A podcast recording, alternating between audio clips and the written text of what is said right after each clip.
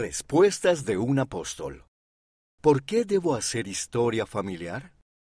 Por Neil L. Anderson, del Quórum de los Doce Apóstoles. Puedes aprender acerca de los miembros de la familia que nacieron antes que tú. Puedes estar unido a tu familia para siempre. Con la tecnología, el hacer historia familiar hoy en día es más fácil que nunca. Es una obra importante que debes hacer. Adaptado de Buscar a nuestros primos. Devocional de Ruth Steck, 8 de febrero de 2014.